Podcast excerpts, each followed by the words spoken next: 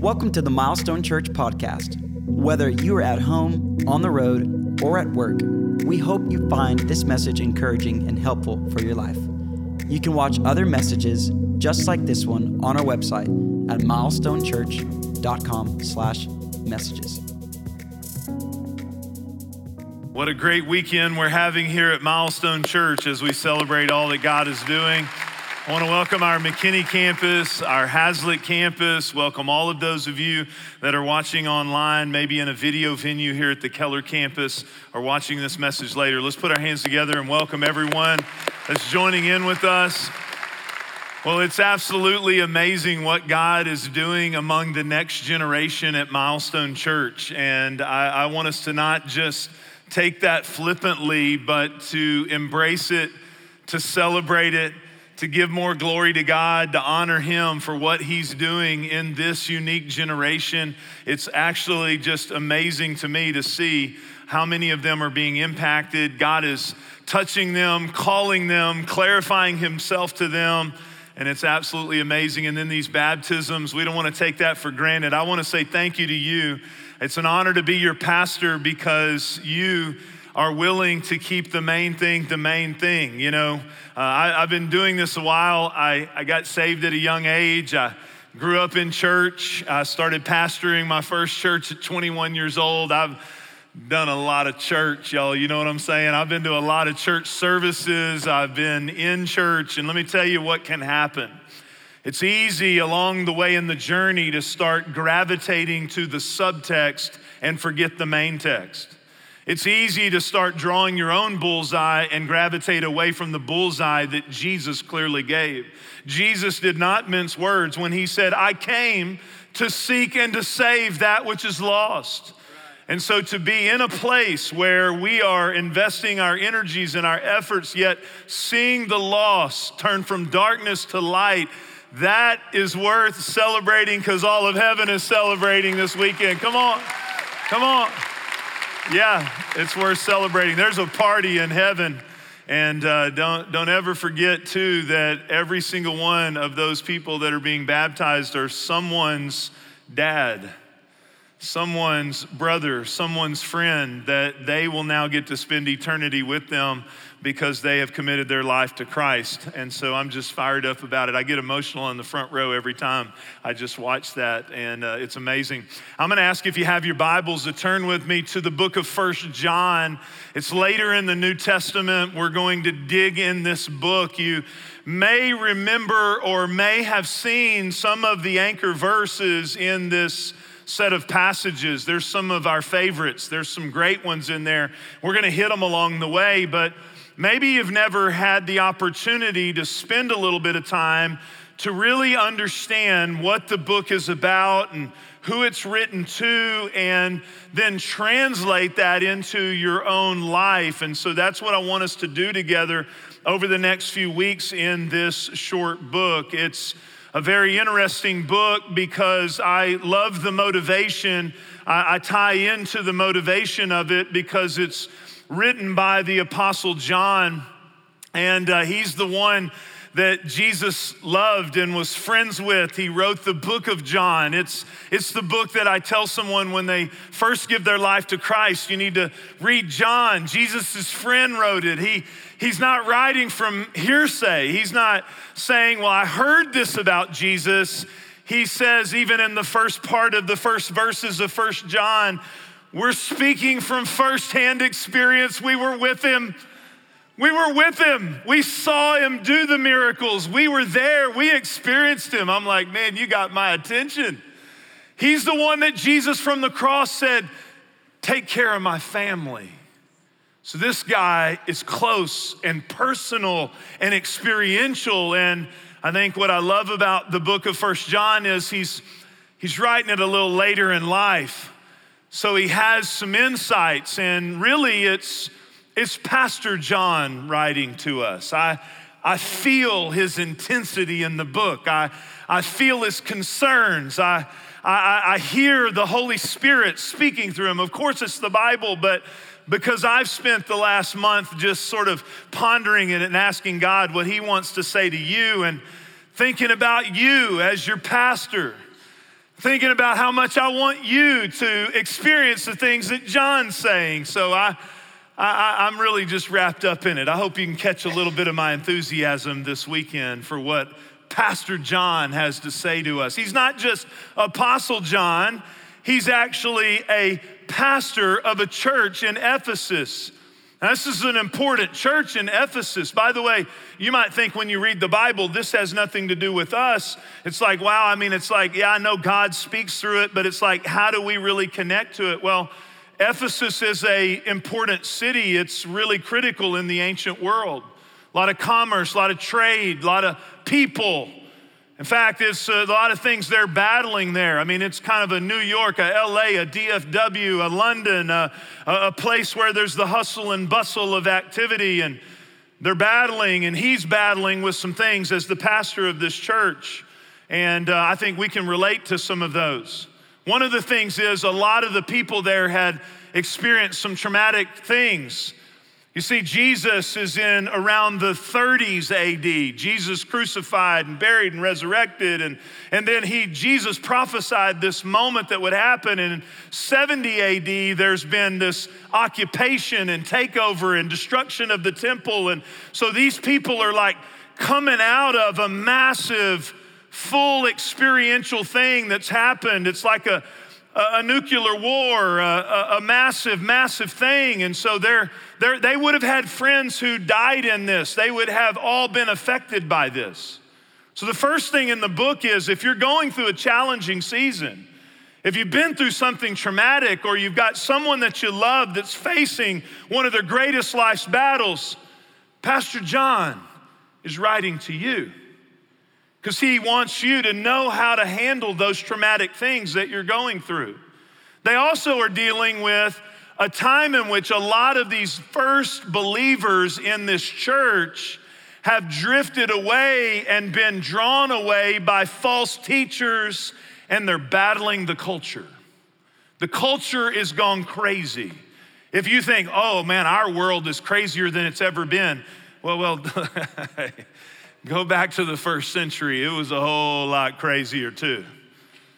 So God never leaves us in a place where the world's getting darker with no answers. He never leaves us in a place of suffering with no hope.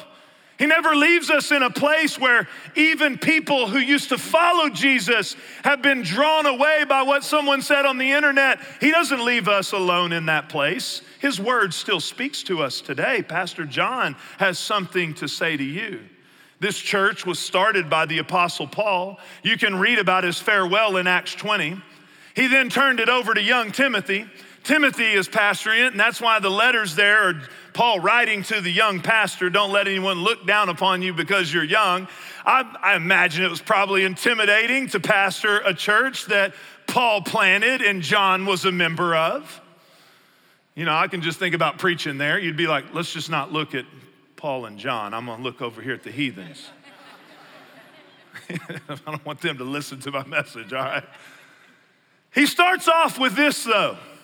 The book is hard to outline because it's somewhat circular. It's somewhat has a harmony. It's like symphonic. He just kind of keeps, it's kind of hard to outline because he just keeps circling the same things. You know, he's Pastor John, so he's talking to people, and he's also kind of, I think of it kind of like a parent, you know? It's like, I've got three things I need to tell you. Number one, and then I get to number two and realize you didn't get to number one and you don't have number one, so I go back to number one. Anybody been a parent before? We get to three, but we're going back to one, and then we go to two, but hey, we probably need to go back to one. So then we're trying to get to three, but you didn't even get one. And why are you not paying attention to me? Let's go back to number two, and you just kind of end up going, I've lost my mind.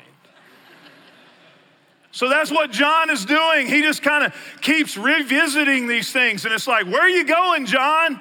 He's like, I just want to make sure you get this stuff. But he starts with, make my joy complete. I will have the most joy, not from what you can give to me, but if you get the motivation you need and the principles you need in your life, that will make my joy complete. What makes you get filled with joy?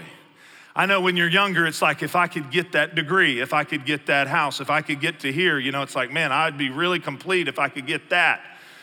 Get a little bit older and joy rises on different circumstances. So for me, joy rises when I can have some peace and some time, you know what I'm saying? So I had one of those moments recently. I realized my daughter, Lauren Elizabeth, now I have two out of the house, and Lauren Elizabeth she was going to high school camp. So I'm like, well, we're down a kid, joy's rising. Then Laney Kate said, I wanna go visit grandma. Joy is getting off the chart. Y'all know what I'm saying? It's me and mom. Me and mom are gonna test drive this empty nester thing for the weekend. I'm feeling joy. A revival might break out. We got the whole house to ourselves. That's a different message, marriage series. And man, I'm thinking it's gonna be awesome. So we get it all set up, you know, we're gonna have our little night, we're gonna have a little in the house, staycation, date night. Got a little movie queued up, ready. I'm like, you're gonna make something to eat. Now she kind of robbed my joy because she said, Jeff, we gotta eat something healthy, we gotta be good. I'm like, do we have to? So she made some, this is still blowing my mind, it's still hard to comprehend. She made pasta that's not pasta. And when did pasta not become pasta? It's peas, but it's pasta. That's like walking on water. Like, how did pasta become peas? And peas, it's chickpeas, honey. So we're gonna have some chickpea. I'm like, just don't tell me. But it's gonna be some chickpea pasta, and we're gonna put some imitation cheese probably, and we got some chicken that they sold us three prices to say that it was organic and it's never had anything bad in its diet, but they're lying to me, it's just chicken.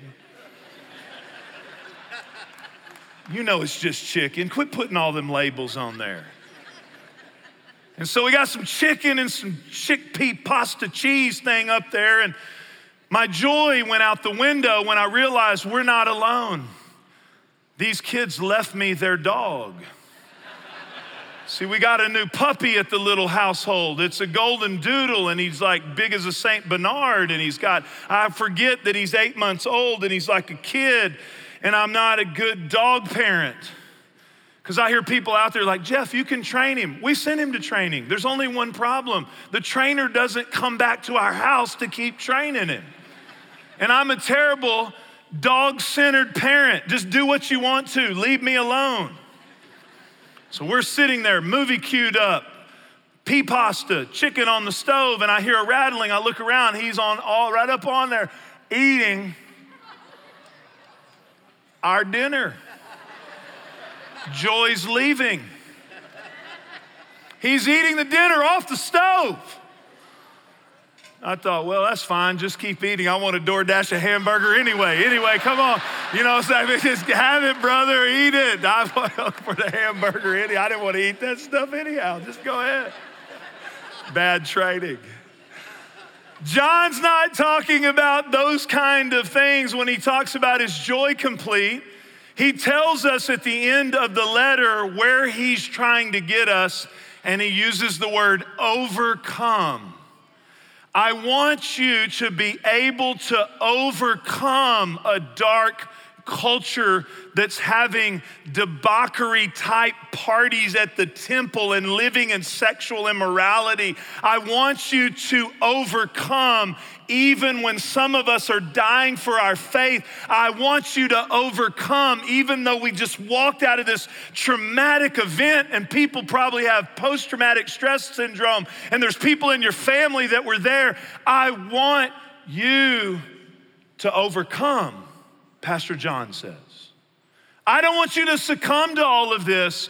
Make my joy complete by overcoming. Now, some of you are like, I need to overcome. I need some overcoming power. Things are coming at me. So he tells us the way for that to happen is love. He says, for everyone born of God overcomes the world. He then quotes Jesus that he heard Jesus say this in the final hours of Jesus' life. In this world, you will have trouble, but take heart, I have overcome the world. The one, this is one of my favorites, the one who is in you. I remember it, memorized it. Greater is he who is in you, but the one who is in you is greater than the one who is in the world. You have a greater source to overcome is what he's telling us. And so you say, why do you call this series this overcoming and this love? So he keeps focusing on love. He keeps focusing on the motivation. I've learned this myself as a pastor, as a friend, as a parent. Here's what I've learned. You do what you want to do. You do what you're motivated to do. You do what you love to do. You are motivated at the highest degree. If there's someone you love, there's no sacrifice too great. I had a beat up car with problems, and Brandy and I, when we started dating, I was in Waco, Texas at Baylor University. By the way, my kids named the dog Baylor to trick me. That's how they got me to accept him into the family. If they'd have named him Aggie, we would have just given him away. And she lived in Weatherford, and I would go visit, and there was no distance too far because I was in love. When you have a love motivator, there's no price too high. There's no sacrifice too great. There's not even as much need for self-improvement discipline. You are willing to make the steps if you're in love. And so he highlights this love motivator is the bridge between his joy being complete and you overcoming. Now, some of you are saying, what is it that he is wanting us to overcome? Because he outlines those things. The first thing he deals with is the darkness of the world, the darkness of the culture, the growing ever-present darkness and challenge that these new first century Christians are facing. It's wrapped up in the economics of their culture. It's wrapped up in the political system of their culture. It's wrapped up in the world they live in. And he uses the word know, K-N-O-W. I want you to hear this if you're in Hazlitt, 30 plus times. I need you to know this. You have to know this. Now, when we hear the word know, we think about a cerebral understanding. We think, oh, I got it. Oh, I could pass it on a test. I could pick it out of a multiple choice. That's not the word he's using. It's ginosko. The Greek understanding of that word is a relational, experiential knowing. Forgive me, I'm from East Texas. I think about it like you have to know it in your knower. Because there's things you have knowledge of that you don't know. You could study all day some certain things that you have knowledge of, but you don't know it. Because this life with Christ that he wants us to have, this fellowship that he's inviting us into, is not a cerebral understanding of an ideology or a knowledge of the subject that you could say, I align with these attributes of the Christian faith. He says, we want you to have fellowship with the Son. We want you to have it in a knowledge, in an experiential knowledge that can actually give you the power to overcome the darkness. It has to be real. He then says you need to overcome false teachers. Again, they've had a church split, if you will. They've had a big group of people get taken off. This is a big theme in the New Testament, by the way. You're like, why are they always in the New Testament, you know, talking about the real Jesus and this is not the real Jesus and don't get persuaded by this. John even tells us, Pastor John, you need to test the spirits and make sure that they're really acknowledging the true and living Jesus, because people will come up with a Jesus that entertains their dysfunction and their sin. Oh, well, I worship Jesus too, but I do this and I just do this, but Jesus is okay with this. Jesus is not okay with that and has never been okay with that.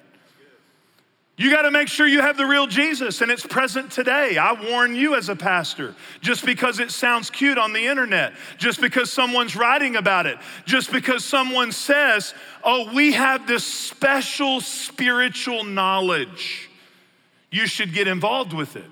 Happens all the time today. Oh, it's the special thing. It's the special knowledge. It's the thing you've never heard before. It's the vitamin that cures all. It's a thing you need to get. We're inundated with it. And I, a lot of times, by the way, this was in the early church. There was a heresy called Gnosticism that was we have the special knowledge. If anyone starts with, you've never heard this before, run. There's nothing new under the sun. If it doesn't align with, I know everyone is like, no, we want something a little more special, a little more flashy. I'm telling you, I've spent decades reading the New Testament. It's the same meal over and over and over and over and over. And if you're not excited in your little special spiritual group, who's getting saved at that? Nobody? Well, maybe you are of a spirit, but it's not the Spirit of God, because the Spirit of God, when it comes upon you, says, I want to empower you to be witnesses in a dark culture. I'm sorry. Haven't preached for a month. I feel like I'm panthering at you. Been praying for you all month. We live in a world where there's so much information and a lot of it's garbage. It's garbage. It's lies. And Paul is then now planting this church, and Timothy's pastored this church, and now John later in his life, he's kind of old enough, he doesn't care. Y'all need to know your pastor's getting close to 50. I hear when you get 50, you just don't care anymore. False teachers. I took a 360 review a few years ago. It's where your team evaluates you, and they do it anonymously. And of course, when I got the feedback, I'm trying to figure out who said these bad things about me. It's a good thing I didn't get the chance to do handwriting analysis. But you know what? We identified a lot of it. This is me. I feel that pastor. When I get intense, my intensity is I don't like people to get hurt. John saying, don't get drawn away by this stuff. False teachers. He then says sin. We don't talk about it a lot anymore. He addresses it. He says, if you say you don't have it, the truth is not in you, because it's present and it's there to rob you and to steal from you and to destroy you. He says that sin is present, and he says if you have it, you need to confess your sins one to another, confess them to God so that you can be purified and you can be healed. He's dealing with a dark culture, and he's addressing sin. And then he addresses hate for your brother or your sister. He hits that over and over, the fellowship that we have with one another. So that includes when families break down, and then they had that. They had all the political upheaval and the Roman issues and the Greek issues and all of that going on in our world today. My son and I took a little trip on vacation. We went to a fishing lodge. When I walked up to the lodge, it had a sign on the door that said, no one can discuss politics here.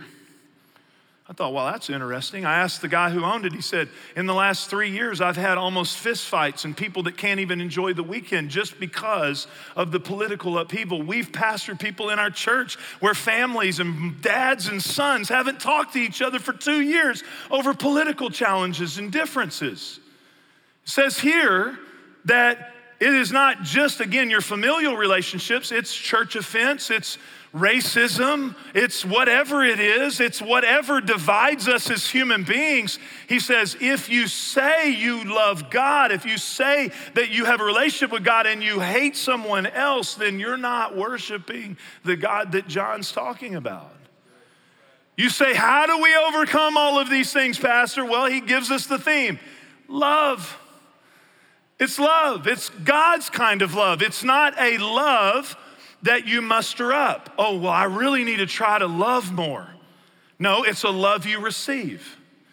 See, Jesus Christ, the imperfect one, went to the cross, died, resurrected. Now, when we have a relationship with him, when you have a relationship with Jesus, your love quotient goes up in all of these areas.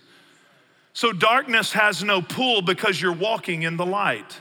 False teachers do not have the ability to draw you in because you're so in love with your current relationship. Sin doesn't have the same power. You can overcome that addiction. You can overcome pornography, sir. You can overcome gossip and backbiting and offense and insecurity. You can overcome those things, not in your own power. You don't have a sin problem, you have a love problem. Because when you love Jesus, what happens is you just kind of start growing in him and have fellowship with him, and you walk in the light, and slowly but surely he's pushing darkness out of your life, and you don't even know how you ended up there. You're like, wow, I have so changed. He changed my want to. Your love for others. Did you know you can have a grace for people when you have the love of God at a high level in your life? It changes you. You say, well, that's great, Pastor. We've got a real insight into 1 John, but how do we do that? You know, what's holding us back from that? Well, John tells us in the middle of the book, if you have 1 John now, you've turned to it, look at chapter 4, verse 16 through 19, and this is where I want to go real practically on our first week, because I want to address one of the big rocks. Because all of you might say, well, I want the love of God more in my life. I want to overcome these things. I want to have that. What's holding me back? John addresses it in 1 John 4, 16 through 19. He says to us that it's fear. It's fear that holds back love. He says it to us this way. He says, and so we know, not knowledge, experiential, relational. We know and we rely on the love God has for us. We rely on the love God has for us. For God is not just distributing love, God is love. God is love. Whoever lives in love lives in God and God in them. This is how love is made complete among us, so that we will have confidence on the day of judgment. In this world, we are like Jesus. And here it is, there is no fear in love. The thing that overtakes fear in our life is love. Look at this, and we're gonna hone in on this in my last few moments to make it very practical. Perfect love drives out fear. Perfect love drives out fear. Because fear has to do with punishment. The one who fears is not made perfect in love. Now, to be fair to the context, it's talking a lot about your relational interaction with God and how you see him, and the fear of the Lord is the beginning of wisdom, but it's not a tormenting fear, it's a relational interaction. But I believe as you look at this, it's very holistic. It's all fear. All fear pushes back love, and all love pushes back fear. The one who fears is not made perfect in love. Now again, make sure you're getting this. If you're watching me online, wherever you're watching, make sure you get this. This is important. We love because he first loved us. It's because of the experience we've had with his love that's like no other that we now have that love in operation in our lives. But fear is a paralyzing force. It's a paralyzing force. If I'm praying for you to overcome, I'm joining with John, who says, I want you to make my joy complete, and I want you to overcome those things that you're facing, and in a world that has all these things coming at you, and I want you to have love. We have to address the fear issue. Fear has always been a major challenge. It's always been a major problem. It's even greater in our world today because of our access to all the things we should be afraid of. It's amazing, and it's absolutely tormenting the next generation. I'm in full-on assault with this. I'm not a theorist. I'm not a pastor who just studies my Bible and doesn't live with people. This week, I spent time with our next generation team after coming off of having 1,000 students at all our camps this year. I said, what's the number one issues that you're dealing with? Number one, parents, you need to listen to this. Grandparents, you need to listen to this. Number one issue, paralyzing fear and anxiety. Fear. They're not gonna show it to you, but privately, why are you seeing some of the behaviors? It's their fear about their own future. It's their insecurity about the world they live in.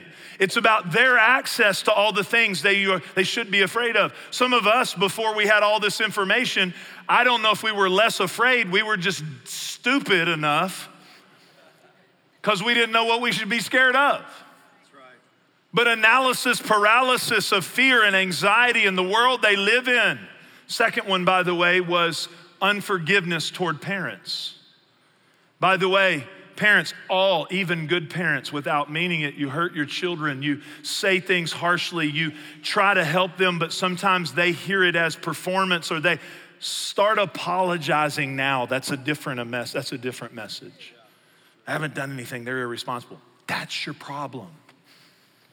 Start being humble and being part of the process. Not that you're not ever corrective, but start joining the journey with them. But that's a different message. Let's hit this fear thing. I went to our Next Gen Student Leadership, which we had 56 high school students spend the summer with us here and grow in leadership. And I just had a Q&A with them, and I could have stayed there all day. I just loved it. I learned from them, they learned from me, and I can't tell you how many of them, as I went around the room during Q&A, as they would be transparent with me, I'm afraid of failing. I'm afraid of my future. I'm afraid of whether or not, I'm afraid that what I'll do if God calls it to me, it won't be Instagram worthy. Fear, not just those kinds of fears, but we all live with fear all the time. I do sometimes. I've had just a few weeks ago in the middle of the night, I have an imaginative mind. It's just like, man, every fear's not a spirit, but the spirit of fear can come. It's like, man, we start just having fears for your kids or such situations. And it's like, I just had to roll out of bed and just say, you know what? I'm not gonna let the spirit of fear dominate my life. Now I know that gear, you may not know that gear, but you've got to get to that gear because fear is inundating us. It's what sells everything to us. If it's not sex, it's fear. It's what you should be afraid of that you may not even be afraid of. We all live in this life. My wife had a recent mammogram. She had a recent mammogram. It's always been clear. It's always been good. And then she gets the call from the doctor. There's an irregularity. Now she and I, again, we know the word. We know faith. But for 4 days, it's like you're battling the spirit of fear. That's right. Everything came back great. Praise be to God. Everything was fine. But that's the life we live. And if you live long enough, you're going to have plenty to be afraid of.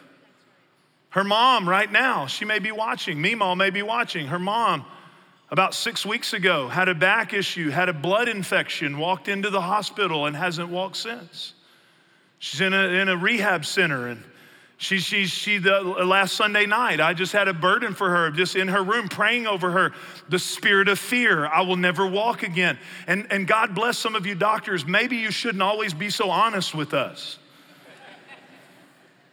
The doctor, I don't know if you will. I rebuke that in Jesus' name. I appreciate your science degree, but calm down just a minute here. We're trusting in Jesus and what he can do because he can raise the dead.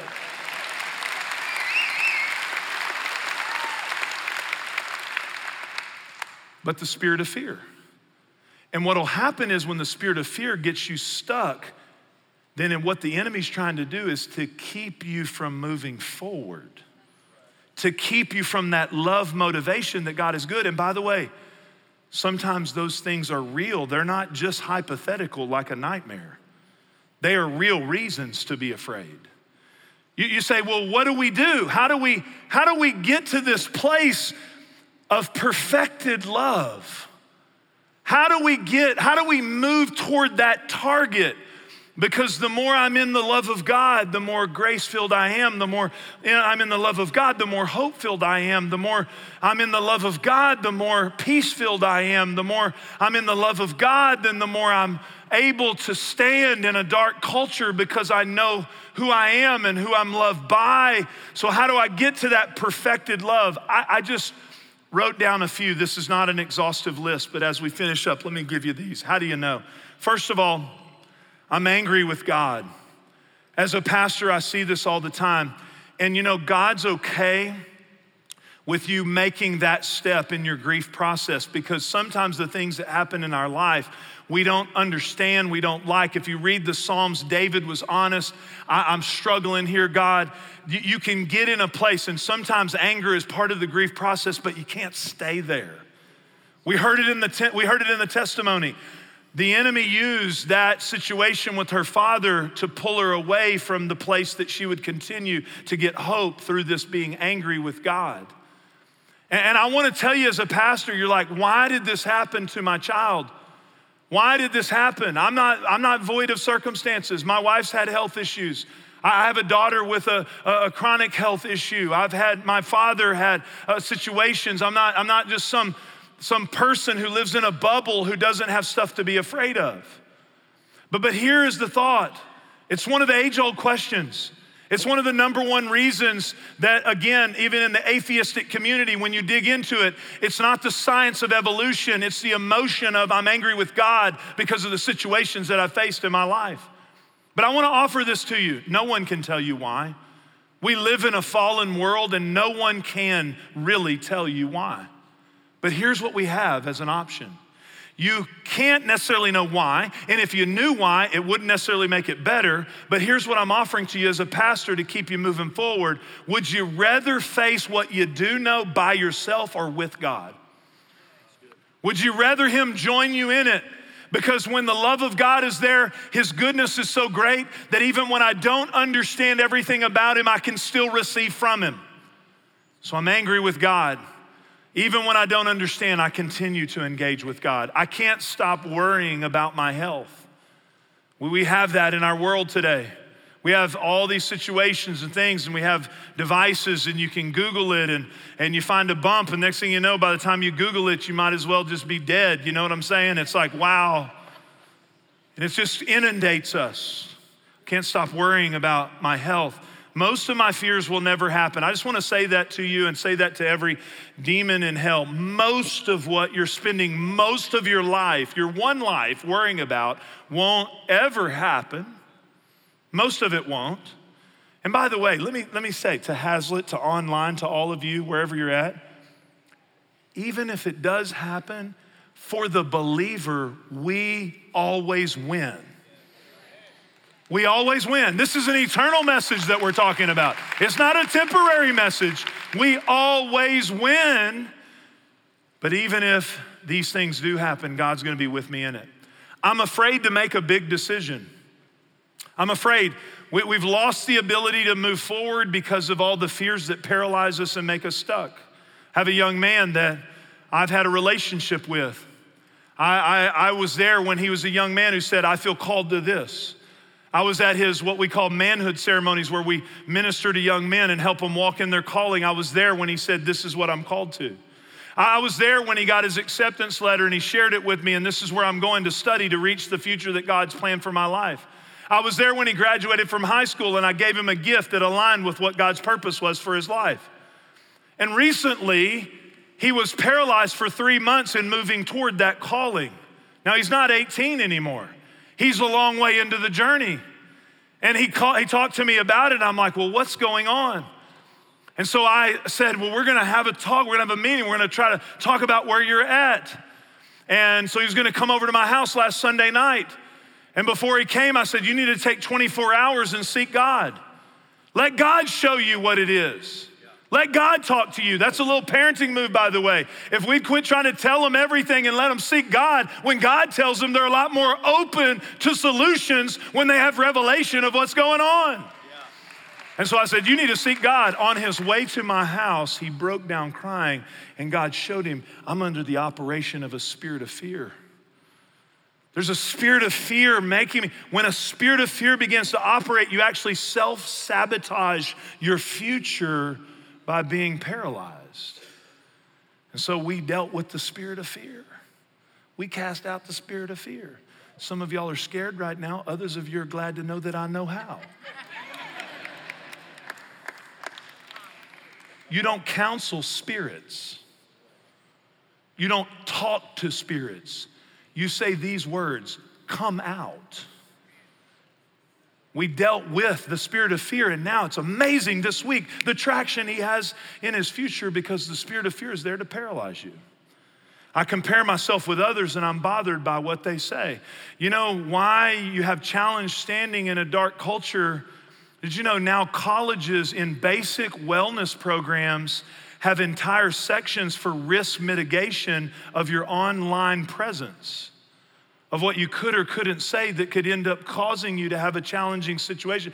There's a massive world we live in today that has multiple tentacles that make us so aware and so concerned and so in tune with what everyone says about us or to us or against us in the world that we live in. I compare myself with others. I'm bothered by what they say. Can I say, this may help somebody, somebody listening to me who's under a paralyzing, continuous, worrisome, emotional, paralyzing, just anxiety, you need to be a little less aware of what everybody's saying.